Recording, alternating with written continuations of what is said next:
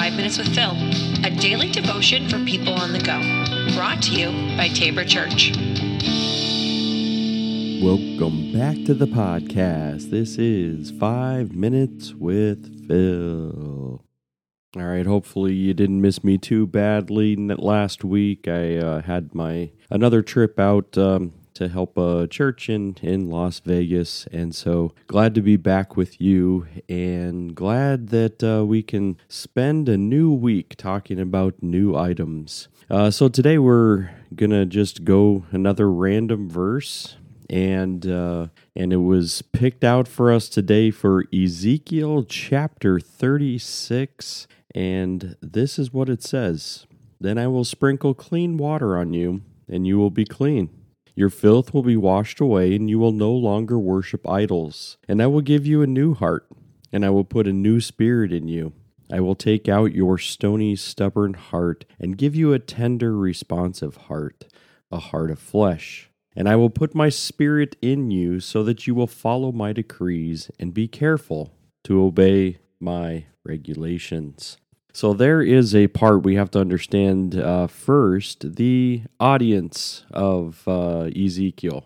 Now, of course, you're like, well, of course he's talking to the Jews. Well, yes, um, that is a good assumption, and and uh, it is correct. But we're also looking at Jews that are found in multiple locations. But Ezekiel, in particular, is talking to the Jews that have been exiled to, exiled to Babylon.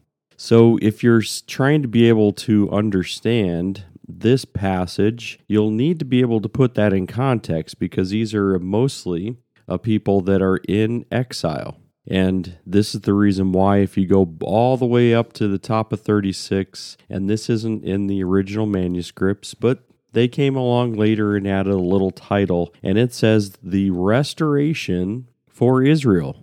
So that's why we have to understand that the main audience here is not the Jews that are, you know, that stayed home or the Jews in the in the southern kingdom. These are the Jews that have been exiled to Babylon. And so here they are and Ezekiel's going to them right? He's sending a message, he's sending word. God wants to restore them. He's not going to just forget about them.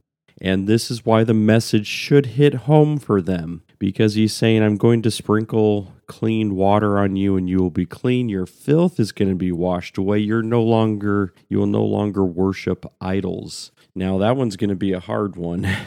but what it is is saying, I mean, when you're welcomed back into a community, the uh, especially the Jews would have what would be called ceremonial washing and this would be to make sure that the filth of everything else of the world, um, whether it was the Gentiles or, you know, whether it was the practice of whatever city or whatever it is. And, um, you know, so as these people would then come back to God, there would be a need for this ceremonial washing. Now, hopefully, what it would do would also wash away the need to be able to carry you know, or worship other idols. And I think that's the the goal of this is to be washed to be made clean and to then kind of set you on a new path where you're not going to cling to your old idols or even your new idols.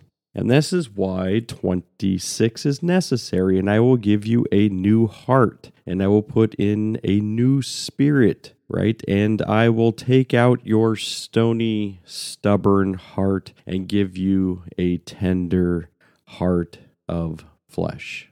So it's going to take a new heart in order to be transformed because the old heart is still going to be trying to cling to the worshiped idols. We're trying to cling to our old filth. We really have grown attached to it, haven't we? Our old junk. And we're saying, no, no, like this, this, I'm, I'm going to hold. I like it. It fits well. It's good for me. And it really isn't, right? And this is why God's like, I've got to give you a new heart because your heart right now, whether it was something that happened to you, something that happened amongst you, right, that has led you towards a stubborn nature. Now, stubborn is trying to hold the ground, right? Like, I don't need cleaning. I don't need you to help me. I don't need, you know, I've, I'll do this. It's, you know, so the stubborn is saying, I'm not going to move from my position. And God's saying that a stubborn heart will try to be able to hold on to all the things that are happening. They're going to try to hold on to the old idols. They're going to try to hold on to everything that's even has corrupted us. And this is why God's like, you've got to have a new heart. It's stubborn, it's hardened. And when it's stubborn and hardened, usually God's not a part of that. And so we're going to he's going to give us a new heart, a tender heart, a responsive heart, a heart of flesh. And what is this heart of flesh going to do? 27 I will put my spirit in you so that you will follow my decrees and be careful to obey my regulations. So, this is supposed to also help us to be a better follower of Jesus. It's supposed to lead us down a path of obedience. Now, I know this sounds like law. And really, I think this goes back to more of this is what happens when you're a follower of Jesus.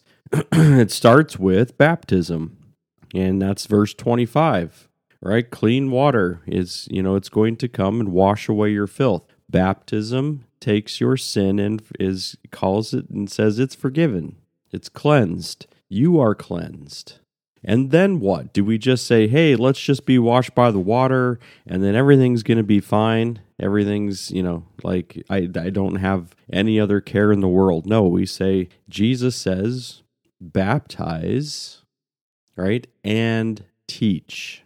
And this is what happens. The Spirit of God is in baptism. And then out of that, it says, Teach them to obey everything I have commanded you. So to me, this is a real echo of what was happening here in Ezekiel. And I will put my Spirit in you, right? At baptism. And then you're going to follow my decrees, teaching. And so this is what we would continue to teach today. We would say that baptism isn't the end. It's not a final product. We say we baptize and we teach, no matter how old, whether it's an infant, whether it's a, uh, a grown adult, we'd say we baptize and we teach. God's given us new hearts. Let's not hold to the same stubborn ways but instead be able to embrace the teaching, the following of Jesus. All right, everybody, I'm going to leave you there for today. We'll be back again tomorrow.